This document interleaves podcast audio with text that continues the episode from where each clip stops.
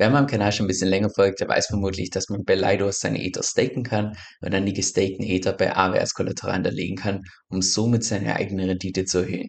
Jetzt die Frage, die ich mir persönlich gestellt habe, ist das tatsächlich die beste Option? Beim heutigen Video schauen wir uns mal in Summe 8 verschiedene Möglichkeiten an, wie du deine gestakten Ether selbst hebeln kannst, alles mit dem Ziel, dass wir die effizienteste Möglichkeit finden, die gleichzeitig noch als sicher gilt.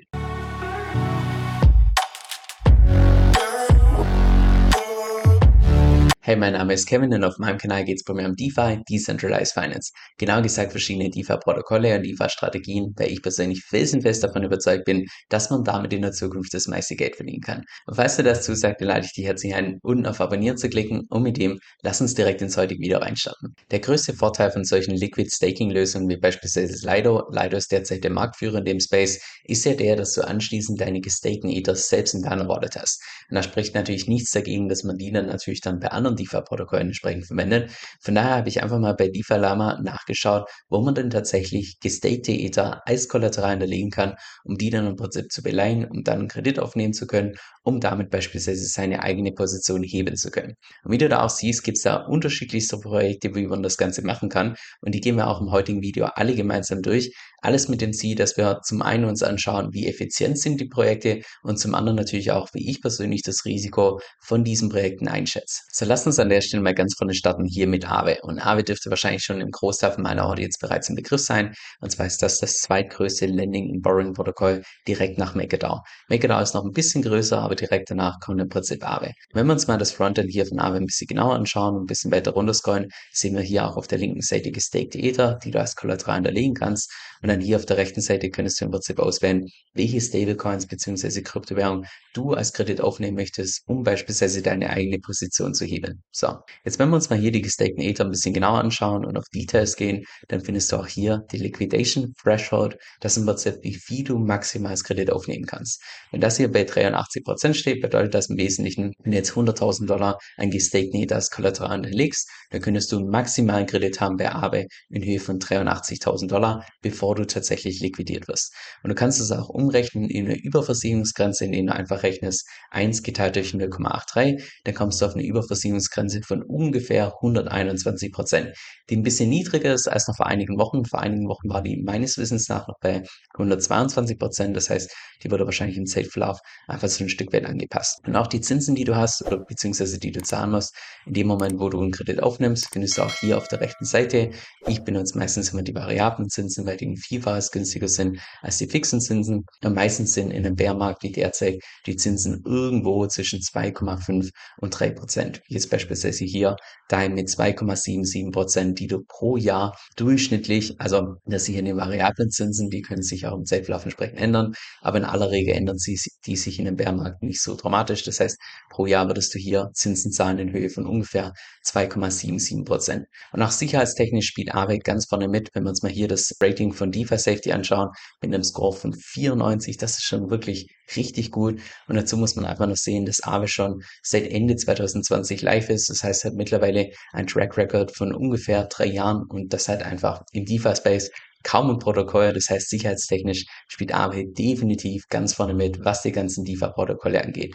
Und ist auch by the way der Hauptgrund, warum ich persönlich beispielsweise Aave benutze, um meine eigenen Bitcoins hier entsprechend zu hebeln. Da kommen wir jetzt zum Morpho Aave, und zwar ist das kein Fork von Aave, sondern das ist ein Protokoll, was direkt auf Aave aufbaut. Und auch wenn wir uns hier mal das TVL anschauen, von derzeit ungefähr 388 Millionen, da würde ich persönlich sagen, das Protokoll kann man sich definitiv mal genau anschauen, weil es ist mittlerweile jetzt nicht mehr unbedingt ein Baby, sondern da könnt ihr tatsächlich was dahinter stecken. Und auch an sich von der Idee her, Morpho Aave an sich eine coole Idee, weil was im Prinzip Compound und Aave so ein Stück weit ineffizient macht, ist die Tatsache, dass die im Prinzip auf solchen Pools beruhen. Das heißt, du kannst Kollateral zur Verfügung stellen, das wandert dann in einen Pool und irgendwelche Leute können sich aus diesem Pool entsprechende Kredit aufnehmen. Was natürlich viel effizienter wäre, wenn es direkt P2P wäre. Du mit einer anderen Person, weil das würde wiederum bedeuten, dass 100% von dem Kapital, was du einer anderen Person ausleihst, wird tatsächlich genutzt. Das heißt, Capital Efficiency beim P2P wäre 100% und dementsprechend natürlich auch viel effizienter. Jetzt bei diesen Pools muss man einfach so ein Stück weit damit leben, dass es ineffizienter ist, aber trotzdem der Grund, warum beispielsweise Aave so ein Poolmodell nimmt, ist einfach die Tatsache, dass dadurch die ganzen Leute, die da sich beteiligen, einfach viel flexibler sind, weil sie jederzeit ihr Kapital zur Verfügung stellen können, direkt eine APY verdienen oder auch jederzeit einen Kredit nehmen können, was einfach bei P2P ein bisschen schwieriger ist. Und genau das Problem versucht im Prinzip Morpho Aave zu lösen, was im Prinzip eine Hybridversion ist zwischen diesem Pool-Modell und dem P2P-Modell, und dieses Pool-Modell haben sie eben dadurch, dass sie direkt auf Aave aufbauen. Und dadurch sollen die ganzen Nutzer einfach deutlich flexibler sein und auch gleichzeitig, zumindest laut der Webseite, einfach bessere Konditionen bekommen. Jetzt werden wir uns mal hier das Frontend von Morpho Aave ein bisschen genauer anschauen. Sehen wir hier auf der linken Seite gibt es auch gestakte Ether, die man entsprechend als Kollateral hinterlegen kann, und hier auf der rechten Seite siehst du dann das oder beziehungsweise die Stablecoins, die du als Kredit aufnehmen kannst. Jetzt wenn wir hier mal bei den gestakten Ether draufklicken, dann sehen wir hier eine Liquidation Threshold von 83%. Das heißt genau das gleiche wie auch bei Aave, dass wenn du beispielsweise $100.000 hinterlegst, könntest du einen maximalen Kredit haben von $83.000. So, das heißt, was die Überversicherungsgrenze angeht, derzeit genau gleich wie bei Aave. Dann stellst du natürlich jetzt die Frage, okay, bekommst du dann irgendwie bessere Konditionen in dem Moment, wo du hier einen Kredit aufnimmst? Und auch das ist derzeit zumindest nicht der Fall. Wenn wir uns mal hier die ganzen Zinsen auf der rechten Seite anschauen, die sind, ich würde mal sagen, ziemlich stark vergleichbar mit auch den ganzen Zinsen von Aave. Das heißt, von der Effizienz her aus meiner Sicht mehr oder weniger das gleiche wie Aave. Aber sicherheitstechnisch ist Morpho Aave natürlich eine komplett andere Kategorie. Weil zum einen hast du natürlich das doppelte Smart Contract Risk, weil ja Morpho Aave direkt auf Aave aufbaut. Das heißt, zum einen das Risiko, dass Aave exploitet werden kann, und zum anderen das Risiko, dass Morpho Aave diese Smart Contracts ebenfalls exploitet werden kann. Das heißt, doppelter Smart Contract Risk. Gleichzeitig ist es so, dass Morpho Aave erst Ende 2021 live ging. Das heißt, ja, gibt's jetzt schon ein bisschen länger als ein Jahr, von wirklich etabliert kann man einfach bis so einem Zeitraum noch nicht wirklich sprechen. Ich habe auch kein Rating bei DeFi Safety gefunden, was einfach vermutlich daran liegt, dass das ein relativ neues Protokoll ist. Von daher aus meiner Sicht das Chancen-Risiko-Verhältnis jetzt im Vergleich zu Aave einfach weniger attraktiv. Das wäre jetzt was, also ein Protokoll, wo ich persönlich jetzt beispielsweise nicht benutzen würde. So, dann kommen wir jetzt zu MakerDAO. Dürfte wahrscheinlich auch schon im Großteil von meiner Audience entsprechend Begriff sein. Derzeit das größte Lending- und Borrowing-Protokoll. Bis vor kurzem war es auch noch das größte DeFi-Protokoll überhaupt und war auch einfach damals der absolute Pionier, was diese Borrowing-Protokolle angeht. Der MakerDAO wurde damals gelauncht im Dezember 2017, das heißt ein absolutes Urgestein unter den ganzen DeFi-Protokollen und hat halt einfach diesen gesamten Borrowing-Space damals, ja, MakerDAO war einfach der Pionier in dem Space, sagen wir so. Das erklärt auch, warum dieser Platzhirsch einfach mit seinen 7 Milliarden derzeit noch ganz vorne steht, weil es einfach eine riesen Historie hat und dementsprechend auch einfach einen Track Record, mit dem ganz wenige DeFi-Protokolle mithalten können. Jetzt wenn wir uns mal hier die Benutzeroberfläche von MakerDAO ein bisschen genauer anschauen, sehen wir auch hier, können wir gestakte Ether hinterlegen mit einer Überversicherungsgrenze von 160%. Also definitiv weniger effizient als es beispielsweise Aave. Aber dafür haben wir auch geringere Zinsen in Höhe von 1,5%. Und wie wir bei Aave gesehen haben, waren die Zinsen meistens so zwischen 2,5 und 3%. Das heißt hier ungefähr die Hälfte der Zinsen, aber dafür eben eine deutliche Überversicherungsgrenze, was im Wesentlichen bedeutet, dass du wesentlich weniger als Kredit aufnehmen kannst in dem Moment, wo du deine gestakten Ether hier hinterlegst. In der Theorie kann man hier auch Rocket Pool ETH hinterlegen, weil Lido ist ja nicht der einzige Liquid Staking Anbieter, gerade was die Staking Lösung für Ether angeht, sondern da gibt es auch noch Rocket Pool. Rocket Pool ist da die Nummer 2, beziehungsweise Coinbase ist die Nummer 2, aber Rocket Pool kommt kurz danach. Allerdings hast du hier eine Überversicherungsgrenze von 170%. Das heißt einfach im Vergleich zu Lido hier einfach weniger effizient. Von daher würde ich Lido definitiv bevorzugen. Jetzt noch eine Besonderheit hier von MakerDAO ist die Tatsache, dass du hier als Kollateral nicht gestakte Ether hinterlegst, sondern gerappte gestakte Ether. Also im Prinzip die gestakten Ether, die noch zusätzlich einen Wrapper um sich rum haben. Und der große Unterschied ist der, und das habe ich jetzt vor kurzem von Sascha bei uns in Membership gelernt, ist, dass es steuerlich gesehen, gerade für Leute, die beispielsweise in Deutschland steuerlich ansässig sind, einfach einen riesen Unterschied machen kann. Weil bei den normalen gestakten Ether ist es ja so, dass im Safe-Lauf einfach die Anzahl von diesen Tokens bei dir in der Wallet zunimmt. Auch in dem Moment, wo du das beispielsweise als Kollateral legst, dann nimmt die Anzahl der Tokens einfach im Safe-Lauf zu. Das heißt, du hast regelmäßige Einnahmen und musst natürlich dann in Deutschland auch jedes einzelne Jahr entsprechend versteuern. So, in dem Moment, wo du hier gerappte gestakte Ether nimmst, ist es wohl so, und wie gesagt, ich bin kein Steuerberater, am besten nochmal alles doppelt und dreifach hinterfragen, was ich zum Thema Steuern sage. Aber bei gestakten Ether ist es wohl so, dass da nicht die Anzahl der Tokens zunimmt, sondern der Wert davon. Das heißt, die könntest du in der Theorie auch über mehrere Jahre halten. Und meines Wissens nach gibt es ja noch in Deutschland diese einjährige Verjährungsfrist. Und wenn du dann solche Tokens hier im Smart Contract über mehrere Jahre hältst, dann sollte das aus meiner Sicht auch dann nach mehreren Jahren tatsächlich steuerfrei sein.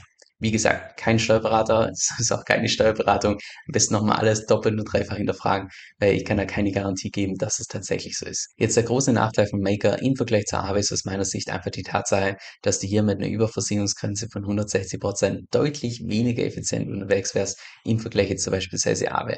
Und der Hauptgrund ist ganz einfach der, dass Maker bei den ganzen Liquidationen einen Mechanismus verwendet mit verschiedenen Auktionen, der relativ ineffizient ist oder beziehungsweise was einfach dazu führt, dass Maker einen relativ großen Sicherheitspuffer braucht, um einen möglichen Crash im Markt entsprechend abzufangen. Und genau deshalb, wegen diesem Sicherheitspuffer, sind eben die ganzen Überversicherungsgrenzen nicht nur hier bei gestakten Ether, sondern auch bei normalen Ether, bei gerappten Bitcoins und so weiter, im Vergleich zu anderen Protokollen, wie jetzt beispielsweise Liquity, um Vielfaches höher. Jetzt der große Vorteil wiederum, den habe ich vorhin schon auch angesprochen, MakerDAO einfach ein Protokoll, was seit Jahren live ist, also einfach battle-tested über mehrere Jahre an diesem Track-Record, hat kaum ein anderes DeFi-Protokoll. Trotzdem wäre DeFi Safety nur ein Score von 81%. Jetzt, wir können uns hier mal die Begründung entsprechend anschauen. Wir sehen auch hier Security, da steht MakerDAO bei 96%. Also wie gesagt, ich gehe nicht davon aus, dass bei MakerDAO irgendwie was anbrennen sollte, sicherheitstechnisch, einfach aufgrund der langen Zeit, wo da bisher noch nichts Größeres passiert ist. Aber trotzdem hier unter Access Controls, unter Testing, Documentation, Code und Team scheint MakerDAO im Vergleich zu anderen DeFi-Protokollen einfach weniger gut abzustellen. Aber wie gesagt, ich bin da einfach technisch nicht fit genug, um jetzt das genau beurteilen zu können, ob jetzt dieser Score tatsächlich was wäre, ob man sich, ja, wo man sich Sorgen machen muss. Ich habe zwar diesbezüglich schon einen Delegate bei MakerDAO entsprechend angeschrieben, habe allerdings keine Antwort erhalten. Also ja, so 100% einschätzen kann ich es persönlich einfach nicht. Aber im Vergleich zur Aave aus meiner Sicht einfach der primäre Grund, dass das Ganze weniger effizient ist. Von daher würde ich persönlich trotzdem noch Aave bevorzugen im Vergleich zu MakerDAO. So, dann kommen wir jetzt zu Euler Finance. Und das ist auch ein Protokoll, was ich erst vor kurzem auf meinem Kanal entsprechend vorgestellt habe. Und by the way, zu den meisten Protokollen, die ich heute vorstelle, habe ich entsprechend schon Videos gemacht. Die werde ich dir einfach unten in der Beschreibung verlinken. Das heißt, falls sich das eine oder andere mehr interessiert, einfach mal entsprechend reinschauen. Nach Euler Finance von der Größe her, was TVL angeht, definitiv eine Größe, wo ich sagen würde, ja, das kann man sich mal ein bisschen genau anschauen. Eventuell steckt tatsächlich was dahinter. Und ich würde auch tatsächlich behaupten, bei Euler Finance steckt ziemlich viel dahinter. Also wenn ich es mal runterbrechen müsste auf die wahrscheinlich Top 2 Besonderheiten, würde ich sagen, was Euler Finance besonders macht, ist einfach die Tatsache, dass es ähnlich wie beim Ethos von Uniswap, dass dir jeder bei Uniswap seinen eigenen DEX-Pool erstellen kann. So kann im Prinzip auch jedes Protokoll bei Euler Finance seinen eigenen Borrowing- und Lending-Pool erstellen. Und das gab es einfach davor bei keinem anderen DeFi-Protokoll bisher, was ziemlich cool ist und natürlich auch erklärt, dass du hier bei Euler Finance, ich glaube in Summe derzeit, knapp 120 verschiedene Kryptowährungen als Kollateral hinterlegen kannst. Also so viele wie bei keinem anderen Lending- und Borrowing-Protokoll Stand heute. Und die zweite Besonderheit, also gerade diese Art von, ich sag mal, Risikomanagement, weil der Grund, warum sie das tun können, ist im Prinzip, dass sie verschiedene Kryptowährungen in verschiedene Tiers, also verschiedene Risikoklassen einstufen. Und das, also diese Art von Risikomanagement einfach kombiniert mit super effizienten Liquidation, mit einer hohen Capital Efficiency, also dass man mit wenig Geld viel machen kann, das erlaubt im Prinzip Euler Finance, dass sie von den Überversicherungsgrenzen her wirklich tiefe Überversicherungsgrenzen anbieten können im Vergleich zu anderen DeFi-Protokollen. Jo, und an der Stelle machen wir mal eine ungewollte Pause, weil Hintergrund ist der, dass irgendwie so ein 20.000 Kilometer langes Kabel, was 10 Kilometer unter Wasser nach Vietnam führt, dass da irgendwie derzeit ein Fehler ist oder irgendwie ein Problem ist und deshalb in Gesamt-Vietnam einfach das Internet sporadisch eine absolute Katastrophe ist. Egal, ob man jetzt das Wi-Fi benutzt oder mobiles Internet, das Internet funktioniert einfach mal im kompletten Land sporadisch einfach gar nicht. Und genau in dem Moment haben wir derzeit, dass einfach gar nichts lädt. Von daher mache ich jetzt mal eine kurze Pause, mache mir einen Kaffee und dann in der Hoffnung, dass später wieder das Internet funktioniert. So, dann können wir auch direkt weitermachen. Das Internet funktioniert wieder. Und zwar hier die Benutzeroberfläche von Euler Finance. Gerade mit den 3 Risikostufen, was ich gerade so ein Stück weit versucht habe zu erklären, aber das ist ein bisschen komplexer. Und wie du hier oben links sehen kannst, kann man gestakte Ether als Kollateral hinterlegen und genauso auch gut auch normale gestakte Ether. Und wenn wir uns mal die ein bisschen genauer anschauen, gerade was die Überversicherungsgrenzen angeht, sehen wir hier Collateral Factor von gestakten Ether von 0,87. Das ist 1:1 das, was bei Aave in Prozent angezeigt wird. Bei Aave waren es ja diese 83% und hier sind es, oder hier wären es entsprechend 87%, würde wiederum bedeuten, den Moment, wo du $100.000 an gestakten Ether als Kollateral hinterlegst, könntest du einen maximalen Kredit haben von $87.000. So, bedeutet, wenn man das jetzt umrechnet in eine Überversicherungsgrenze, also 1 geteilt durch 0,87, wäre das eine Überversicherungsgrenze von 115%. Das heißt, ein gutes Stück effizienter als Aave und ein großes Stück effizienter als jetzt beispielsweise MakerDAO, was eine Überversicherungsgrenze hatte von 160%. Das zum einen und zum anderen hier gerappte gestakte Ether, wie gesagt, was steuerlich gesehen für Leute, die in Deutschland steuerlich ansässig sind, definitiv eine Überlegung sein könnte, aber da haben wir einen Collateral Factor von 0,85, was jedoch bedeuten würde eine Überversicherungsgrenze von ungefähr 118%. Das heißt ein bisschen weniger effizient als die normalen gestakten Ether, allerdings trotzdem noch effizienter als jetzt beispielsweise Aave und sämtliche anderen Optionen, die wir uns vorhin angeschaut haben. Das heißt, was die Überversicherungsgrenzen angeht, Euler Finance bisher die Nummer 1. Jetzt schauen wir uns mal an, wie die Zinsen stehen, weil es geht ja nicht nur darum, wie hoch die Überversicherungsgrenze ist, sondern wenn du danach 20% Zinsen zahlst auf deinen Kredit, dann bringt dir selbst die beste Überversicherungsgrenze nicht. Aber wenn wir uns mal hier das genauer anschauen, gerade bei den Stablecoins, beispielsweise USDC, da haben wir eine Borrowing Rate von ungefähr 3%, dann USDT haben wir 5%, DAI haben wir nur 2% und dann haben wir hier noch einen Euro-Stablecoin mit ungefähr 0% sogar. Also ja, kann man sich aus meiner Sicht durchaus überlegen. Gerade wenn wir jetzt beispielsweise DAI vergleichen, sind die Zinsen sogar ja um 0,75% ungefähr. Und wie viel waren es bei Aave? Waren es 2,5%? Also auf jeden Fall ein bisschen geringer als jetzt beispielsweise bei Aave. Von daher nicht nur bei den Überversicherungsgrenzen besser, sondern auch bei den Zinsen stand heute auch ein Stück besser. Und zusätzlich hättest du da den steuerlichen Vorteil von den gerappten gestakten Ether, dass du die eventuell, sofern du in Deutschland steuerlich ansässig bist und sofern das überhaupt korrekt ist, weil ich kein Steuerberater bin, könntest du die in der Theorie dann irgendwann mal tatsächlich steuerfrei entsprechend verkaufen. Also gerade was die Effizienz angeht, definitiv eine Überlegung wert, das Ganze bei Euler Finance zu machen. Jetzt geht es natürlich noch um das Thema Risiko. Und beim Thema Sicherheit müssen wir eben bei Euler Finance berücksichtigen, dass es erst im Dezember 2021 live ging. Das heißt, jetzt so ein gutes Jahr bereits existiert und deshalb natürlich noch lange nicht so etabliert ist, wie jetzt beispielsweise Aave und auch einfach lange nicht so ein Track Record hat. Das gesagt haben, wenn wir jetzt allerdings mal hier bei DeFi Safety reinschauen, sehen wir tatsächlich einen Score von 95, was unglaublich gut ist für ein neues Protokoll. Also nur zum Vergleich, das mit Abstand beste Protokoll, gerade was den Sicherheitsscore angeht, ist derzeit Liquity mit einem Score von 97 und 95 ist was ganz, ganz, ganz wenige DeFi-Protokolle tatsächlich erreichen. Also naja, der Score von DeFi Safety definitiv eine Überlegung wert. Das gesagt haben, da könnt ihr selbst einen Score sehen von 100%.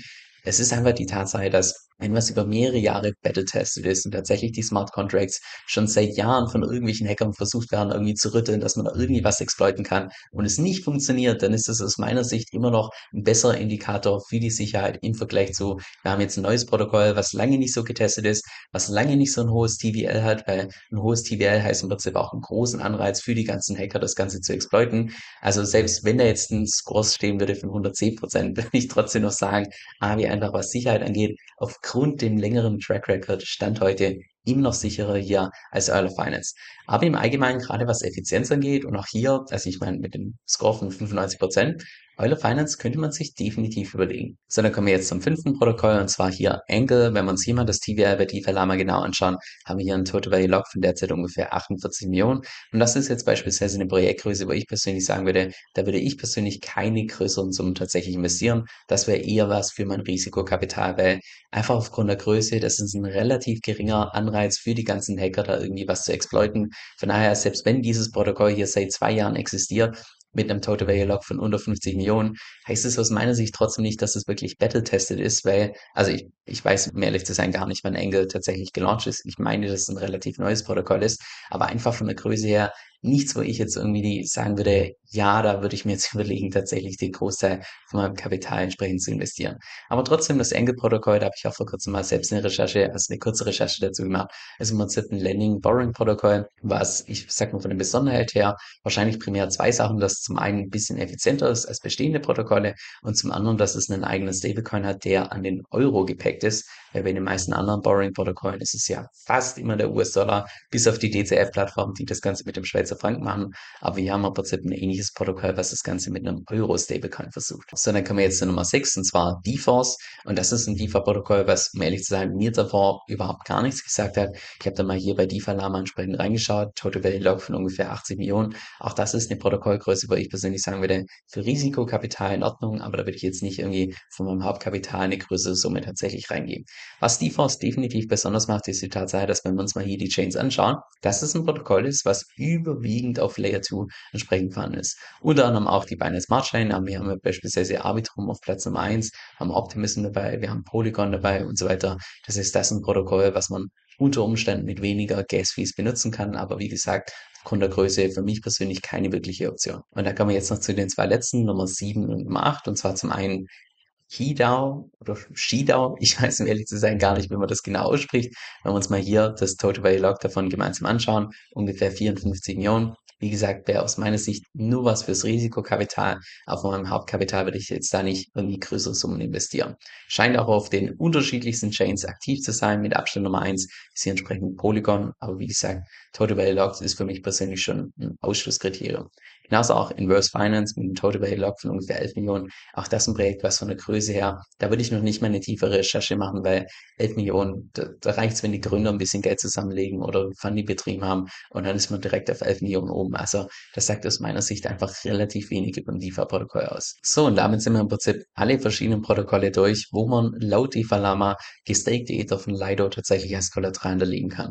Also gerade was die Effizienz angeht und natürlich auch was das Risiko angeht. Ich habe allerdings noch eine zweite Recherche gemacht, weil Lido ist ja nicht der einzige Anbieter, wo man dieses Liquid Staking betreiben kann, sondern wenn wir hier mal ins Ranking reinschauen, haben wir natürlich Lido mit Abstand auf Platz 1, wir haben Coinbase auf Platz 2, aber ja, den Coinbase-Token, der ist zwar auch liquid, aber den kannst du nirgends in keinem DeFi-Protokoll derzeit als Kollateral hinterlegen. Logischerweise, weil welches DeFi-Protokoll will einen zentralisierten Coin als Kollateral, den sie nicht wirklich beeinflussen können, der eingefroren werden kann. Also das ist einfach ein unglaubliches Risiko für die ganzen DeFi-Protokolle, die sowas machen würden. Aber wir haben hier beispielsweise auch noch Rocket Pool.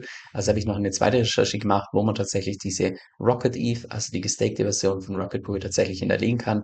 Und da wird das einzige Projekt derzeit MakerDAO angeboten. Und das ist ja genau das, was wir vorhin schon gesehen haben bei MakerDAO, als wir uns das angeschaut haben mit einer Überversicherungsgrenze von, ich glaube, 170%. Also aus meiner Sicht, gerade was die Effizienz angeht, also MakerDAO natürlich aus meiner Sicht definitiv sicher, kann man drauf wetten, aber jetzt da haben wir eine Überversicherungsgrenze von 170%, das Ganze zu hinterlegen, wenn wir doch andere Alternativen haben, wie jetzt beispielsweise Euler Finance mit 115%, das ist ein meilenweiter Unterschied, gerade was die Effizienz angeht. Von daher aus meiner Sicht nicht wirklich, ja, lohnt. So, jetzt zu meinem persönlichen Fazit, und zwar kommen aus meiner Sicht tatsächlich zwei verschiedene Protokolle in Frage. Und zwar, sollte dein oberstes Kriterium tatsächlich das Thema Sicherheit sein, dann kommt aus meiner Sicht einfach wieder kein Weg dran vorbei, als dass man sich bei den Big Playern einfach orientiert, wie es beispielsweise Aave, die es seit Jahren gibt, die einen Track Record haben, die ein hohes TVL haben, da kann einfach kein anderes Protokoll mit einem TVL unter einer Milliarde entsprechend mithalten. Von daher könnte man hier seine gestakten Ether bei Aave entsprechend hinterlegen. Und wenn wir uns mal hier die Zinsen auf der rechten Seite anschauen, also angenommen liegt bei uns derzeit bei Lido eine Rendite von ungefähr 5%, und wird es das Ganze dann mit einem zweifachen Hebel hebeln, also beispielsweise hier den DAI als Kredit aufnehmen und dann damit wieder gestakte Ether kaufen, das Ganze hier bei Aave hinterlegen, dann hättest du einen zweifachen Hebel und in Summe ungefähr eine APR von ungefähr 7,5% und natürlich den zweifachen Hebel, falls die Kurse nach oben gehen oder auch nach unten gehen, weil es gibt ja nicht nur gehebelte Kursgewinne, sondern natürlich auch gehebelte Kursverluste. Aber gerade was das Thema Sicherheit angeht, aus meiner Sicht, da kommt einfach Stand heute noch nichts an Aave ran. Jetzt, wenn es dir um die maximale Effizienz geht, also den maximalen Cashflow, wo du auch relativ wenige Zinsen drauf zahlst und was aus meiner Sicht trotzdem noch sicher ist, da würde ich persönlich sagen, dass tatsächlich Euler Finance mittlerweile die Nummer 1 ist. Weil wir haben ja gesehen, da kannst du gerappte gestakte Ether als Kollateral hinterlegen, genauso auch wie normale gestakte Ether. Und wie gesagt, der große Vorteil bei den gerappten gestakten Ether, gerade wenn du jetzt beispielsweise steuerlich ansässig bist in Deutschland, dass du da potenziell nicht jedes Jahr deine Rewards entsprechend versteuern musst. Das heißt, für die ganzen Deutschen könnte das hier definitiv eine Überlegung wert sein, auch wenn da die Überversicherungsgrenze mit 118% ein bisschen höher ist im Vergleich zu hier bei Gestakten Ether, wo wir nur eine Überversicherungsgrenze haben von 115%. Und gerade die ganzen Leute, die jetzt beispielsweise nicht steuerlich ansässig sind in Deutschland oder beziehungsweise gerade die ganzen Leute, ich mache es mal ein bisschen allgemeiner, die einfach nicht jedes einzelne Jahr ihre Rewards versteuern müssen, da könnten die normalen gestakten Ether hier bei Euler Finance definitiv eine Option sein. Wenn wir das mal hier, das gleiche Beispiel ausrechnen im Vergleich zu Aave, wenn du hier einen zweifachen Hebel aufbaust, kommst du ungefähr, also mit den Zinsen, wenn wir jetzt DAI als Kredit aufnehmen, würdest du auf eine Rendite kommen bei einem zweifachen Hebel von abzüglich diesen 2% von ungefähr 8%. Also das lässt sich definitiv sehen und natürlich zweifache Kursgewinne, genauso auch zweifache Kursverluste, falls wir entsprechend noch tiefer gehen. Aber gerade was die Effizienz angeht, da kommt einfach derzeit nichts an Euler Finance ran, insbesondere dann, wenn du hier noch zusätzliche Steuervorteile hättest, sofern du jetzt beispielsweise in Deutschland steuerlich ansässig bist. Und damit drückt mir die Daumen, dass das Internet noch heute Mittag ein bisschen besser wird, weil das Video war gerade ziemlich anstrengend. Wenn einfach mal die Webseiten für einfach mal 10 Minuten gar nicht laden und ja. Ich habe vor kurzem eine Umfrage gemacht, woraus kam, dass mehr als 50% von meiner Audience das gleiche Tool für ihre Steuern benutzt, und zwar das Tool Cointracking. Und erst als ich dann drüber recherchiert habe, habe ich im Nachhinein rausgefunden, dass das auch weltweit der Marktführer unter den Kryptosteuertools ist und dementsprechend auch das Tool ist, was in aller Regel die ganzen Steuerberater empfehlen, weil sie sich eben damit auskennen, mit den anderen Tools entsprechend weniger. Das heißt, sie wissen dann ganz genau, was sie mit den Daten machen müssen und so weiter und so fort. Jetzt das Coole an dem Tool ist meiner Meinung nach nicht nur, dass die so gut wie jeden Coin akzeptieren, sondern dass es da auch eine komplett kostenlose Variante gibt. Jetzt, falls du mehr darüber erfahren möchtest, dann geh einfach auf meine Webseite kevinsoe.com/5. Das ist kevinsoe.com/5. Dieser Podcast stellt weder eine steuerrechtliche noch eine finanzielle Beratung dar. Das heißt, alle Informationen sind wirklich nur zu Informationszwecken bestimmt.